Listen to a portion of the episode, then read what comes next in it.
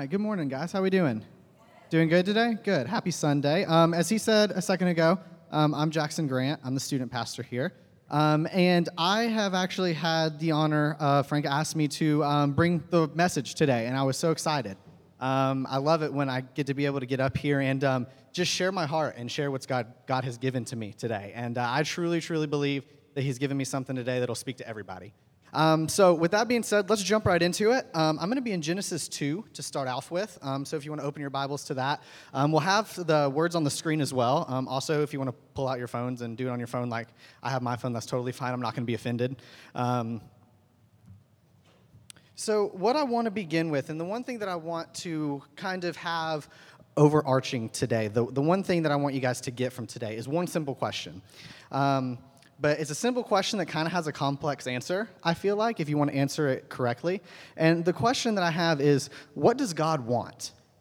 Or I guess another way to put it is what does God want from you? What does God want from me? What does God want from us?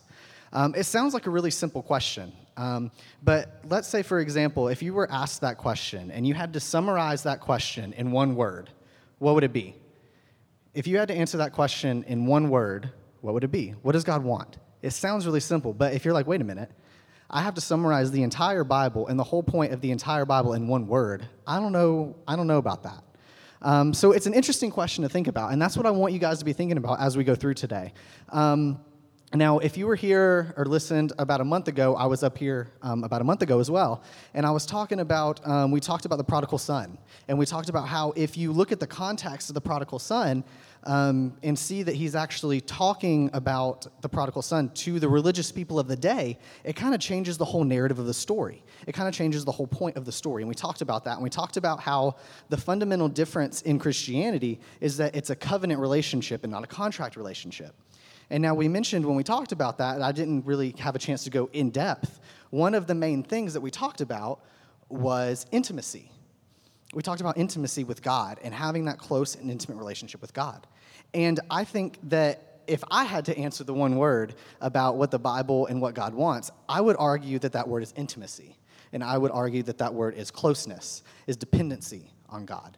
Um, and I think that that even starts from the very beginning of the Bible, from the very beginning, even in the Old Testament in Genesis 2, which is why I had you turn there. Um, it's about, the Bible is about God saying, hey, you know, I, am here with you.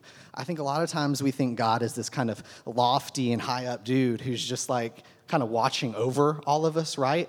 But I think that the Bible argues and better picture than that. That He is here, He is with us, He is in every aspect of our life, and He is intimately involved with us. And that's what I want to talk to you guys about today. So in Genesis 2, let's go there. Um, we're going to start in verse 15. Um, we kind of know where we're at, right? This is the garden narrative. We're still in the garden, we're still in the Garden of Eden. This is where. Um, this is where everything is perfect, right? God makes this perfect, um, this perfect world, this perfect garden for Adam and Eve to live in. Sin hasn't entered the world yet. So we are in this perfect time period, okay? And then I would argue that God really gives them an obscure and arbitrary command. It's a very weird command if you think about it in the context of the story. So let's just start in verse 15. It says, Then he took the man and put him in the Garden of Eden to keep it and work it. And the Lord God commanded the man, saying, You are free to eat and you are free to eat from any tree in the garden, except, what does he say? Except of the tree of the knowledge of good and evil. For the day that you eat it, you will surely die. For the day that you eat it, you will surely die. And that's in verse 17. It's a little after that. So, does that sound like a weird command to anyone? So, God's like, hey, I know I've created this perfect and awesome world for you guys to live in, but I created this fun little game too, to where I created one tree in a whole garden where if you touch it, you're gonna die. It's weird, right? That's a weird command. And um, I don't know about you, but I struggled with that for a long time, even as a kid um, because I was taught as a kid that God is not going to tempt you, right? Well, I don't know about you, but anytime I see something that says, hey, like, don't touch this, that's the biggest temptation I have. The first thing I want to do is go touch it, right? Especially like if there's a sign that says, hey, like, wet paint, don't sit or don't touch. I'm like, that's not wet. And I'm like, that's the first thing I do is I want to see how wet it is, right? Or um, especially if you're at like a, especially a Mexican restaurant and they like say hot plate and they put it right in front of you, you're like, dude, there's no way. And then you like touch it and like singes your skin off. Yeah. So I struggled with that for a really, really long time. I was like, this is such a like, I feel like this is a temptation, you know? Like God's saying, hey, don't, like, don't, whatever you do, don't touch that tree. The first thing I would do is go stare at that tree and be like, what, what, why? Why? What's so special about this tree? And I think it's interesting that he, he says that, that he has this one command. That's the only command that he gives them, right? Is to don't touch this tree. And like I said, I struggled with it for a while. And then I said, but there's got to be something more to it than that. There has to be something, there's got to be a deeper meaning than just God saying, hey, don't touch the tree, right? Obviously, there's got to be something more to it. And I think what's actually going on here is God's kind of laying down a mandate for how we are to, to, to walk with Him and live with Him. He's laying down a mandate for that.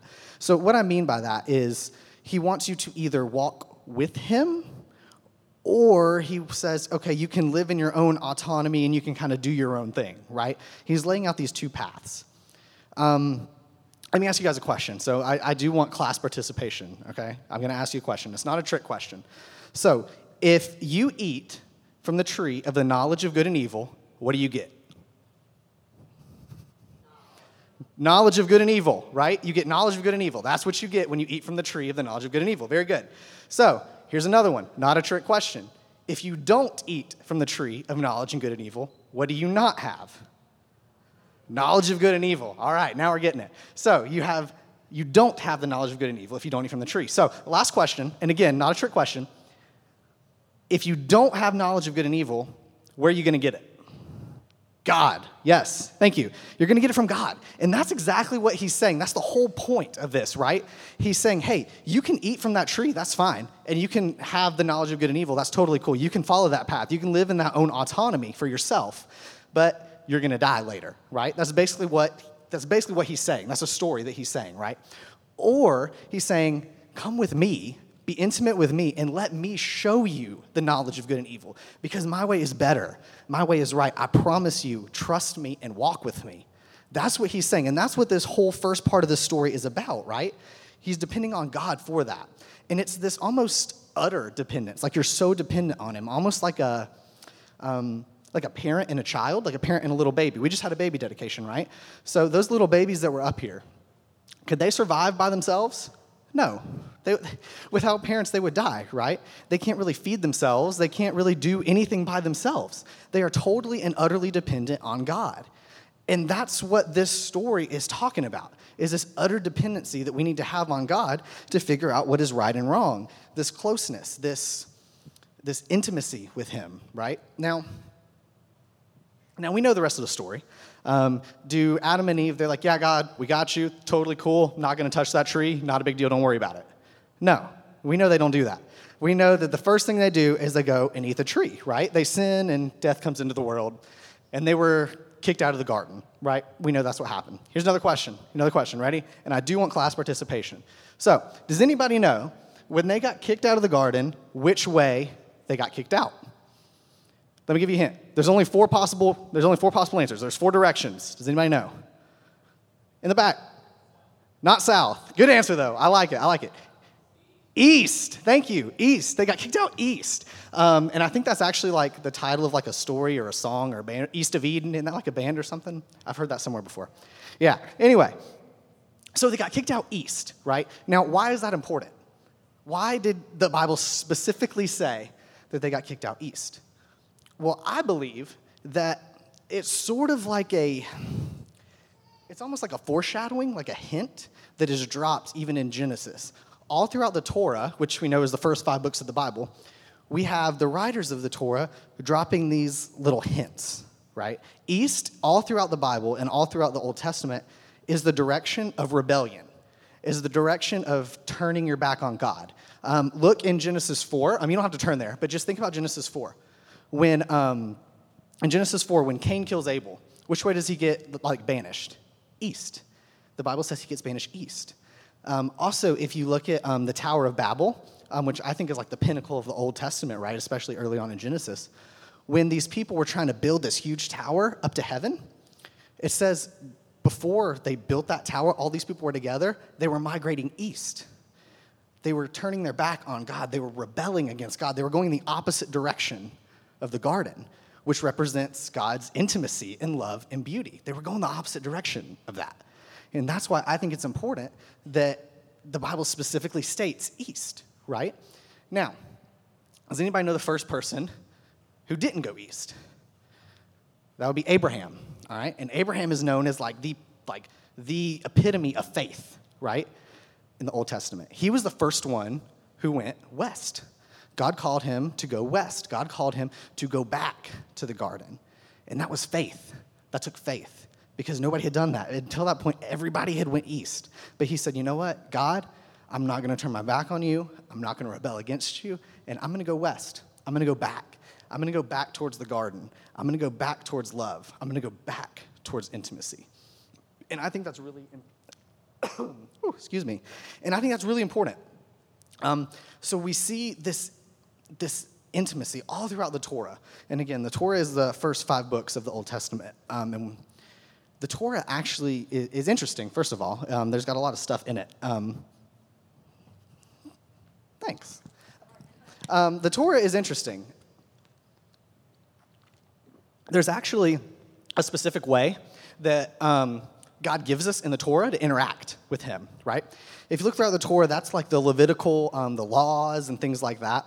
And basically, what it's called is Torah obedience. Um, now, I don't want to like give you these huge words that you're never going to remember. So, Torah obedience is essentially um, if you do something good, I will bless you, right? That's kind of what the Torah says. Or if you do something bad, then I will curse you and you'll have to make sacrifices and burn offerings and things like that. That's what the Old Testament law was all about. It's like, hey, follow these laws. If you follow these laws, awesome, great, I'll bless you. If you don't, uh, probably not. I'm going to curse you, and you're going to have to make burnt, burnt offerings and sacrifices. And that's what you call Torah obedience. Okay, they were obedient to that Torah. They obeyed the law, and they got rewarded if they did. And that's how the, the Jewish people lived at the time. Now, that's okay. That's not a bad thing um, because that's, that's how it starts right? Um, as evangelical Christians like us, um, that's a scary thought to live by Torah obedience, right? Because we fumble with those laws and stuff all the time. At least I do. I fumble with the laws every day. Um, so it's scary to us, but Torah obedience actually isn't a bad thing. Um, we've all been exposed to Torah obedience at some point, whether we know it or not. Um, I guess the earliest kind of way that I can remember it is potty training all right? When you think about potty training, right? So when I was potty training, you say, um, okay, uh, my mom was like, okay, little Jackson, or uh, my aunt kind of raised me at the time too. So she was like, okay, if you, uh, if you go to the bathroom and go potty in the potty, I'll give you this piece of chocolate, right? That's how you train kids to go to the bathroom, to do what you want. That's Torah obedience, okay? Because you say, hey, if you do what you're supposed to do, I will bless you and I'll give you a little chocolate or a pack of Skittles or whatever it was at the time, right? Now, that's not a bad thing. None of you guys are saying, no, no, no, that's not how you do it. No, it's a good thing. But it's never supposed to stop there. It's never supposed to end that way. There's got to be something more than that, right? So, what I mean by that is let's go back to the example, okay? So, that piece of chocolate is all well and good when I'm two years old learning to potty train, right? But now, if I go home after church and I go to my parents' house and I walk in my parents' door and my mom goes, Hey, little Jackson, if you uh, go potty in the potty, I'll give you this piece of candy. No, that's weird. That's creepy, right? But that's, that's weird. But what's the difference? She said nothing different than she did when I was two years old. Why is that weird now? Because I'm different, I've grown, and you've matured. You understand that yeah, I know I'm supposed to go to the potty. I don't need a piece of candy every time I go to the potty. I don't need a piece of candy every time I do what I'm supposed to do. I'm past that. I've gone past that. I've gone deeper than that, right? I know that. And see, that's what a lot of people kind of didn't understand at the time. And that's where a lot of us Christians end up. We see God as like this chocolate God who just blesses you for doing good stuff, and that's it. That, that, that's where we stop. That's the wall. We don't go any further than that. And we see God as this legalistic, joy sucking God who doesn't want us to do anything except obey his laws. And that's totally not the picture that the Bible paints. Totally different than that. Now, again, Torah obedience is good because that's how you start, that's how you grow. But it's never meant to end right there. But a lot of us as Christians, we stop. We say, okay, cool. Uh, this is nice. Whenever I obey, God blesses me sometimes, and that's pretty cool. I'm straight with that. But it's not supposed to end there, it's supposed to go deeper than that. And I think that the Jewish people at the time never really understood that. They didn't understand that God was trying to take them deeper, and um, they, did, they didn't really get it, right? They didn't really understand that these were not all it was supposed to be. Until, until we see David, okay? I would argue that David is the first one that gets it, all right? Um, and this is where you kind of start to see some contradictions in the Bible, even though they're not really contradictions. Um, it's just that the people were finally starting to understand what God actually wanted. And um, if you go to Psalm 51, um, Psalm 51, 16 and 17 is where we're going to look real quick. Um, Frank talked about, Pastor Frank talked about this verse uh, a couple weeks ago, talked about how David, this is the first time that he realized um, or the first time that he repented for doing wrong, right? We know that he had an affair with a woman and then he had her husband killed in battle and all that sort of thing. Um, and Psalm 51 is like, the, the, the, confessional, right? He's like, God, I'm so sorry. God, I apologize. I, you know, I, I'm admitting what I did was wrong, okay? So let's skip down to verse 16 and 17. And it says, You do not delight in sacrifice, or I would bring it. You do not take pleasure in burnt offerings. My sacrifice, O God, is a broken spirit, a broken and contrite heart. God, you will not despise. That seems like a contradiction, right? David's saying, uh, You don't delight in burnt sacrifices and offerings. But isn't that what the, the Torah tells you? Isn't that what the Old Testament laws told you? Was, hey, if you screw up, make a burnt sacrifice and an offering. David's saying, No, I get it, God. I understand. You don't want my stuff, you want me.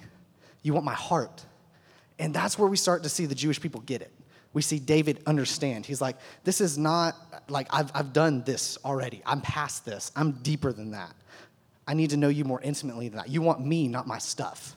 So, David, I would argue, was the first person that started to, to get it, I guess, and understand it. Um, you also see Job. Um, that's exactly what Job's story is, too, right? If you read the book of Job, it starts with Job with the the, the legalistic, the hey, I've, I've got, I followed all your rules. I think the Bible even says that um, Job actually like did burnt sacrifices and offerings like for future sins that his kids would commit. So it's like ultimate legalism, right? Ultimate, hey, I'm obeying the Torah and you're going to bless me. But what happens? He has a really hard time of it, right? That's what the whole book of Job is about. He has a really hard time of it, really bad go of it. Um, so, what we see at the end of Job is that he comes around full circle and finally understands that what God is wanting is him. He doesn't want his sacrifices. He doesn't want his burnt offerings. He doesn't want any of that. He wants him. He wants his heart. He wants him to have a relationship with him. And that's when Job finally starts to get it as well. And again, that's the question that I want you guys to keep thinking about is are you walking in that direction? Are you going that way? Are you finally getting past the laws and the rules and all that stuff and the Torah obedience? And are you going deeper than that? Are you getting to where you know God intimately? Because that's truly that, that, that that's what He wants, and that's what this is talking about. It's saying, hey, that's all well and good. You follow my laws, and that's awesome, but it's never supposed to end there. And I think that's what we see with Job and with David as well, is that intimacy. Um, once we start to get outside the Torah and we get to the beginning of the New Testament, we start to see the New Testament writer saying, Yes, that's exactly what God wants. We start seeing these arrows of saying, Yes, that's, God wants you to know Him intimately. They give out more of these little hints and these little, little scriptures of saying, Yes, this is exactly what God wants, right? We even see um, Jesus Himself in um, his first teachings, right, on the Sermon on the Mount, his first teachings um, in um, the very beginning of the New Testament. Um, if you don't know anything about that, it's basically Jesus' first sort of sort of sermon, I guess. And um, the Bible doesn't really specify, but I would guess just from historical record that the people he was probably preaching to was a majority of Jews, uh, majority of the Jewish people. Um, and what's interesting about that is Jesus is trying to talk to the Jewish people and trying to get them to understand that, hey, I want you to go deeper than that. His very first teachings, right out of the gate in the New Testament, that's what he's talking about. If you go to that Sermon on the Mount, and I'm not going to make you turn there or anything like that, um, but he prefaces everything he says with Torah to get them to ring that bell, to make that connection, right? So what I mean by that is he says, um, he says, you have heard it said, do not commit adultery. Okay, Torah, fine, perfect, right? But does he stop there? No. He says, but I say, if you even look upon a woman with lust in your heart, you have committed adultery. So, see, he prefaces it with the Torah to ring the bell of the Jewish people, saying, Hey, you've heard it said this. You've heard it said, Yes, do not commit adultery. But I say, Jesus says, I say, take, take it deeper than that. If you even have any sort of lust in your heart, you have committed adultery. He does the same thing with a bunch of other um, laws as well, with anger. He says, You have heard it said, do not commit murder. There you go. That's Torah, right? Don't commit murder. We get that. But I say, if you even have any sort of hate for your brothers in your heart, then you have also committed murder. So, what he's saying is, hey, I get it. I understand what you've learned. I understand that you're operating under Torah obedience, and that's fine, but I need you to understand that it's deeper than that. I don't want your sacrifices. I don't want your burnt offerings. I want your heart. I want you. That's why he keeps going back to I say, if you have anything in your heart, he wants your heart. He wants you to be intimate with him, he wants you to know him. So I think it's interesting that. Um, that, that these Jewish people finally started to get it at that point. Once he finally started to say, hey, everything was about a relationship, everything was about being intimate with him. And I think that's what is really important. Um, and that's one of the things that, like I said, that I think is throughout the whole narrative of the Bible is Jesus saying, hey, be intimate with me. Like, have a relationship with me. That's what I want. Um, now, a lot of you guys are sitting here saying, well, okay, I get it, but, but like, I, I, I don't have that. Like, why, why don't I have that? And that's because I think there are really two things, two things that hinder, that hinder that process, that hinder that process of intimacy with God. And the first one is hiding. First one is hiding. I think that's the first thing, and that's the first aspect of why we aren't close with God, is because we hide. Um, what I mean by that is we, we don't really understand that intimacy can only come when you're vulnerable, when you open up, right? You can't truly get to know someone, like even, not even just God, but in a personal relationship. You can't get to know someone until you're vulnerable with them, until you're totally open and honest and completely out there for them. That's the only way intimacy can happen, right? Because if it's not, if I have a relationship with somebody, but I'm hiding half of me, I have a mask on and I'm only putting my best foot forward, I can always say they wouldn't love me if they knew what I was really like. They wouldn't love me if I took my mask off and I showed them the worst part of me. You can't be intimate that way. You're not vulnerable. You haven't opened yourself up to let them see you. But the best thing about God is that He's not going to reject you. He's not. He literally tells you, hey, I didn't die for your mask. I died for you, man. That's what he says. So why are you hiding? It's hard. It is. Um, but Jesus is never going to reject you. It's a big difference. Um, there's a big difference from that. Um, and let's even take that back full circle, right? So if we go back to Genesis and we go back to the garden, once Adam and Eve ate from the fruit of the knowledge of the tree of good and evil, what did they do?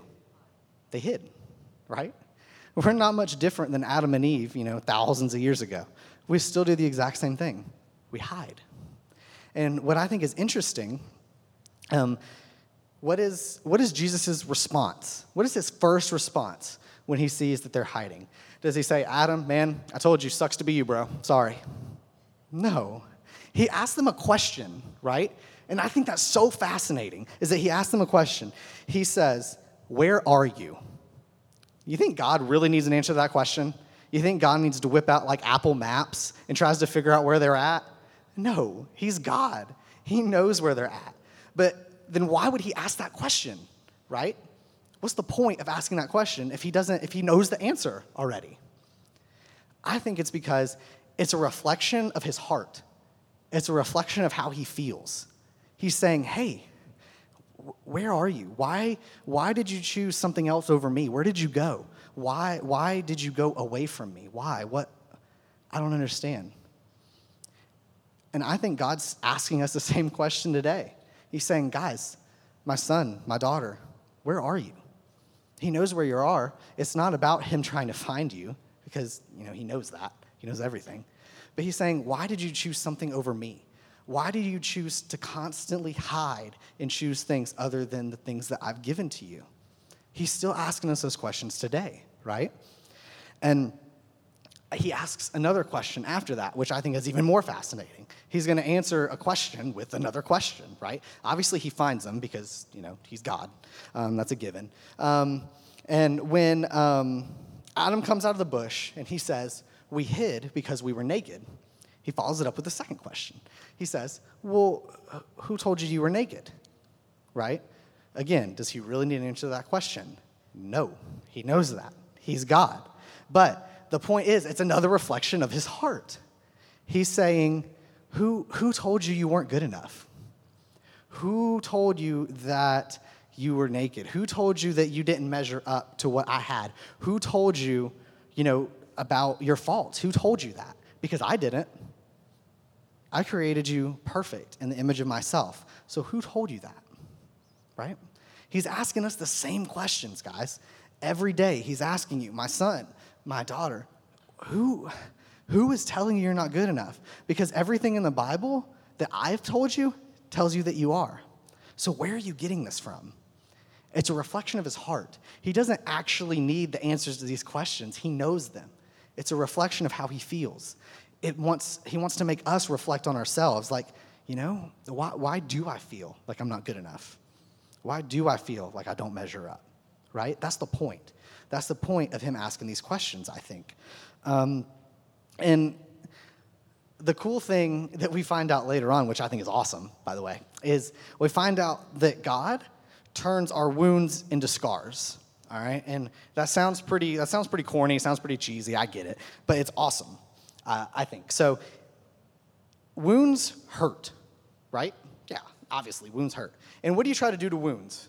You cover them up not with like just a band-aid. Obviously you're going to cover them with a band-aid too. But if i have like a huge wound like just chilling right here on my arm i'm not going to just like let it hang out for everybody to see right? No that's disgusting. I'm going to like pull my shirt down. I don't want anybody to see it because wounds are nasty. Wounds are gross. You don't want anybody to see those. They're like oozing and stuff and that's disgusting. And also what happens if somebody like touches it? You like pull back real quick right? Like no don't touch that. It hurts. Wounds are nasty. Wounds are painful. Wounds are gross but God can heal those, right? We know that. We know that God can heal those. What happens when you get a wound? You take it to somebody who can fix it, right? You don't just say, uh, let's see, I have a huge gaping wound here and uh, I'm just gonna let it ride. I think, I think it'll eventually heal itself. No. Me, I take it to my mother because I don't know what the heck to do. Um, but some of you, if it's a little worse, you might want to take it to like a doctor, right?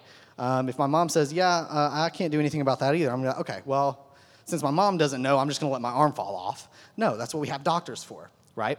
So if you take a wound to somebody who knows what they're doing, they can fix it. If you don't, what can happen to your wound? It can get infected, right? And that's pretty disgusting. I'm not gonna get into all the details of that. But your wound can get infected. And not to be morbid or anything, but if your wound gets infected enough, you, you can probably die, right? You can die. And like I said, not to be morbid or anything like that, but spiritually, I think that's a lot of us. We have these wounds that we've hidden from God. We haven't taken them to whom can fix it. We've hidden them. And our wound is just growing and it's getting infected. And eventually, you know, maybe, maybe not today, maybe not tomorrow, maybe not next year, 10, 20, 30 years down the road, it's slowly killing us inside because we won't just take off the mask and take it to God and say, dude, fix me, right? We won't do that. And it's crazy that we still hide from the one person who can fix our wounds. The one person who can truly heal us, who can truly prevent us from dying, we're hiding from. That's crazy. And eventually, that's going to catch up with us. And eventually, it'll catch up with you.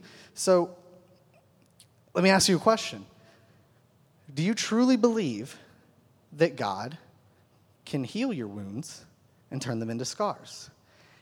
If you do, but you're still sitting here knowing that you have like four or five wounds that need some healing, maybe you don't believe it as much as you thought you did.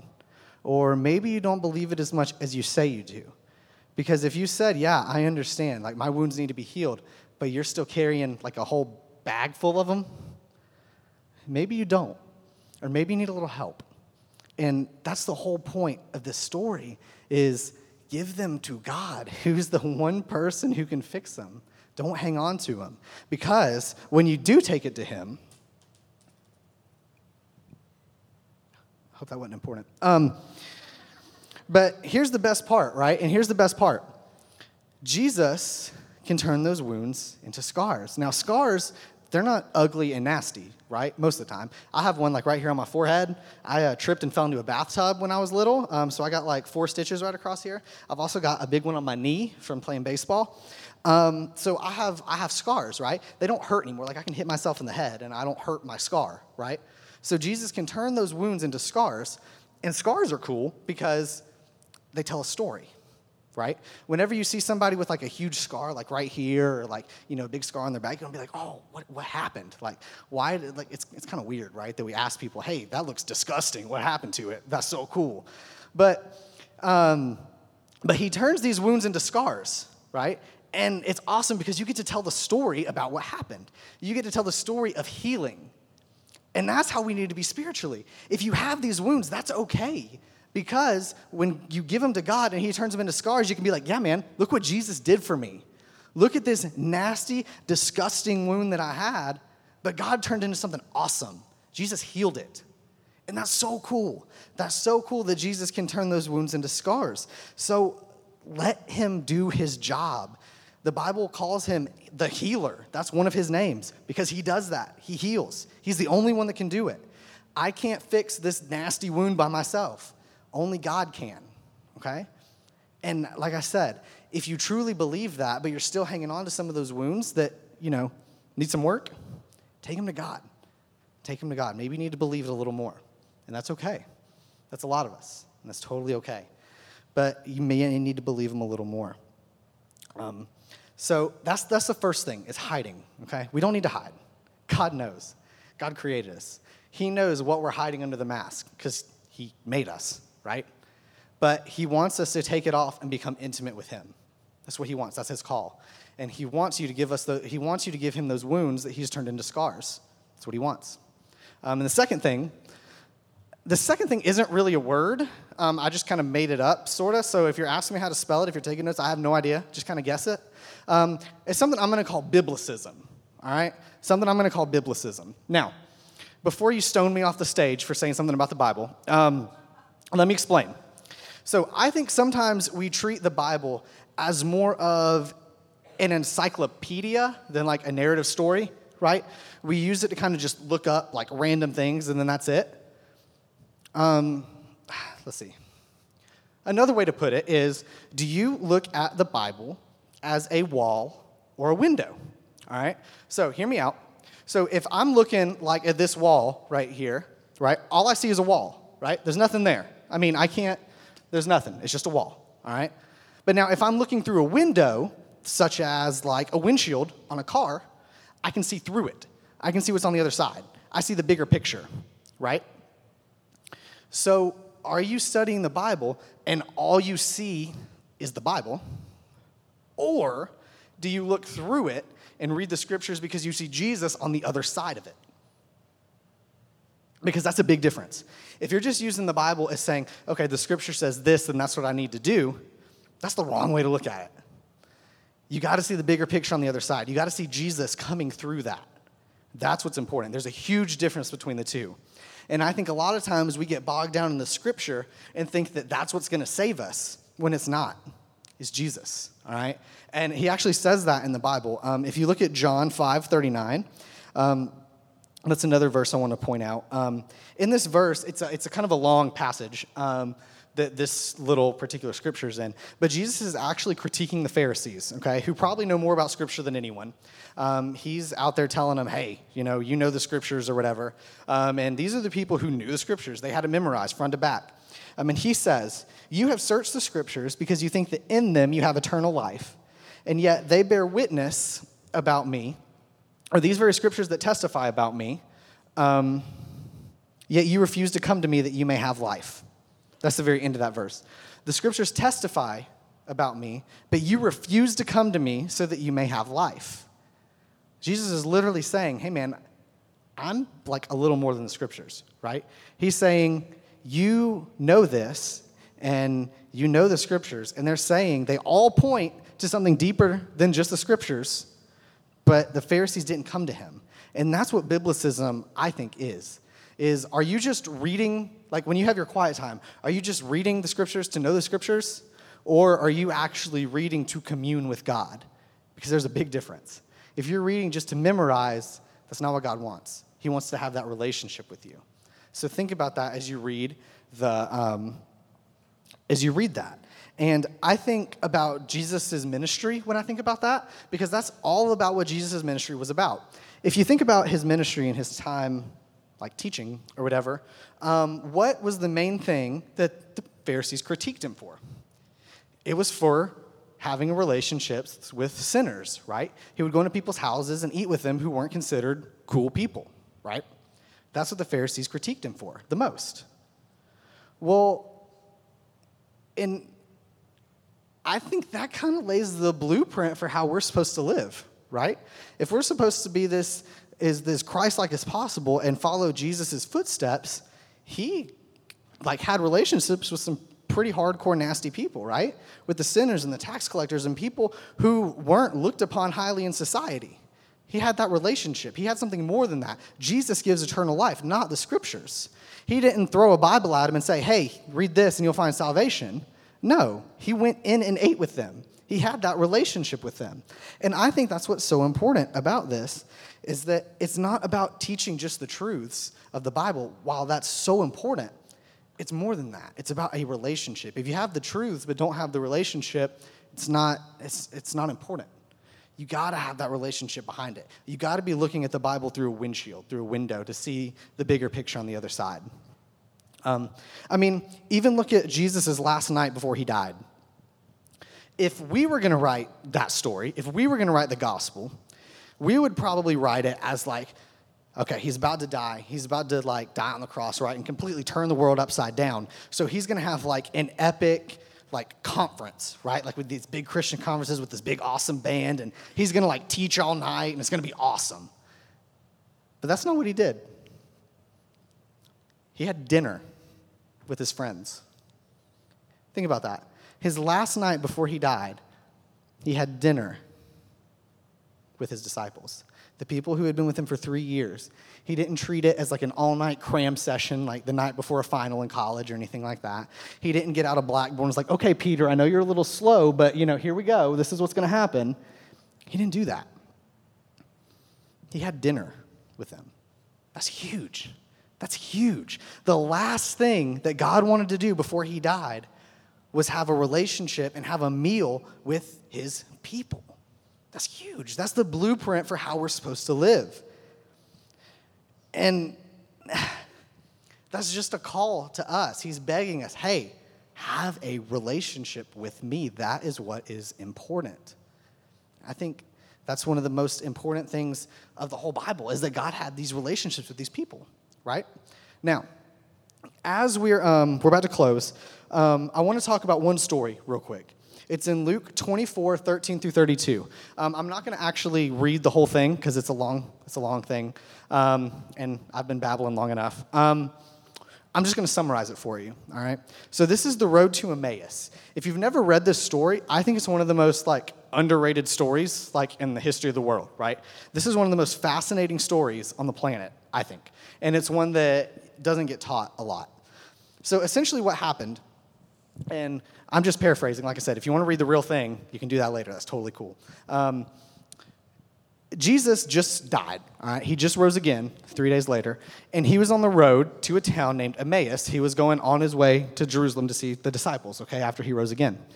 So he comes up and he rolls up upon these two guys, all right, these two dudes who are just walking down the street, and he sees that they're somewhat upset, all right? He sees they're kind of sad. So Jesus rolls up to him and he goes, like, why are you guys sad? Like, like what's going on?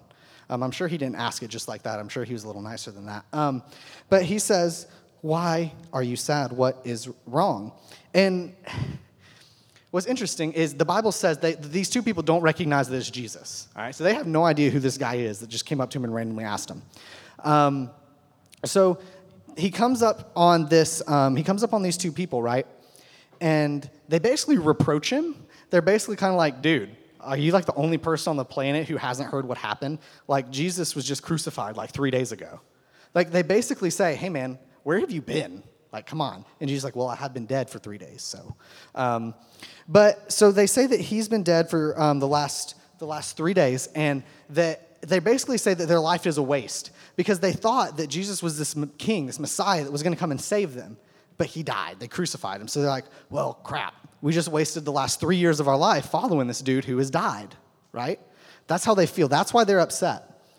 And they don't they didn't understand because they didn't know who Jesus was.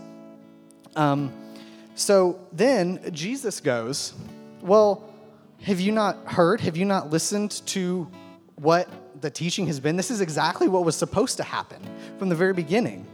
This is exactly what was supposed to happen. So, what Jesus does, and I think this is so cool, he pulls out the Bible, and it says from uh, Moses to the prophets, so from Torah to the very end of the prophet. They didn't have the New Testament at this time, so this was still the Old Testament. He pulls out the Old Testament and he reads it scripture by scripture by scripture to these people on the road, telling them of himself. And what's even more interesting is that these people still didn't get it. They still didn't understand.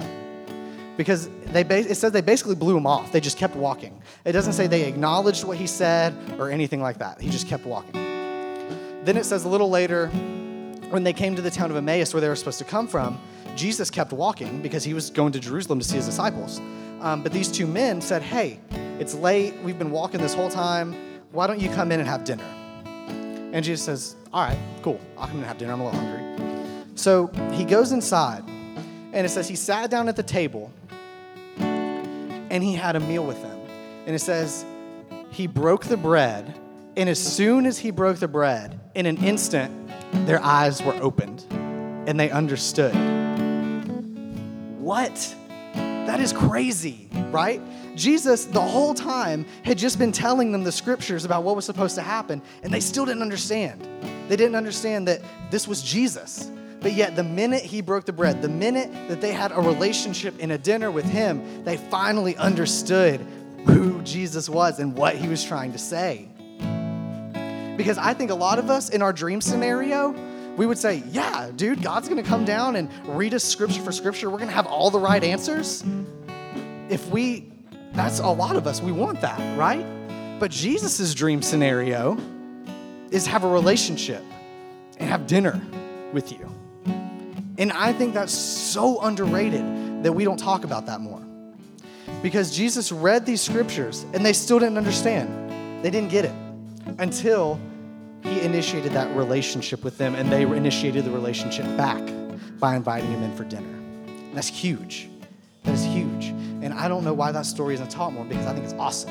Again, go back and read that and you'll see it. It's so cool. Um, so, as we close, real quick, um, we're going to have uh, the band play. It's going to be an awesome song. It's going to be really cool. Um, and I want to have this time of, of um, a fellowship, of communing with God, okay? And I want you to think about one thing. I want you to ask yourself a question.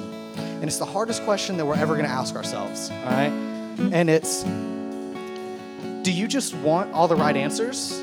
Like God reading you the scriptures, do you just want all the right answers? Or do you actually want to have a relationship with God? Do you actually want to commune with Him? Because the two is a big difference. Just knowing the right answers and having an actual relationship is totally different from each other. In order to test that theory, the best question to ask for yourself is Do you pray for deliverance from your sins? Because you're supposed to. Do you pray for that deliverance from your sins because you don't need, so you won't need God anymore? Or are you praying for deliverance from those sins because you want to push out all the clutter so you'll have more room for Him? Because there's two vastly different things. If you're praying for God to forgive your sins just because so you don't need to depend on Him anymore, that's not the right way to do it. You should repent from your sins because you can push away all that sin to have more of room for Him in here.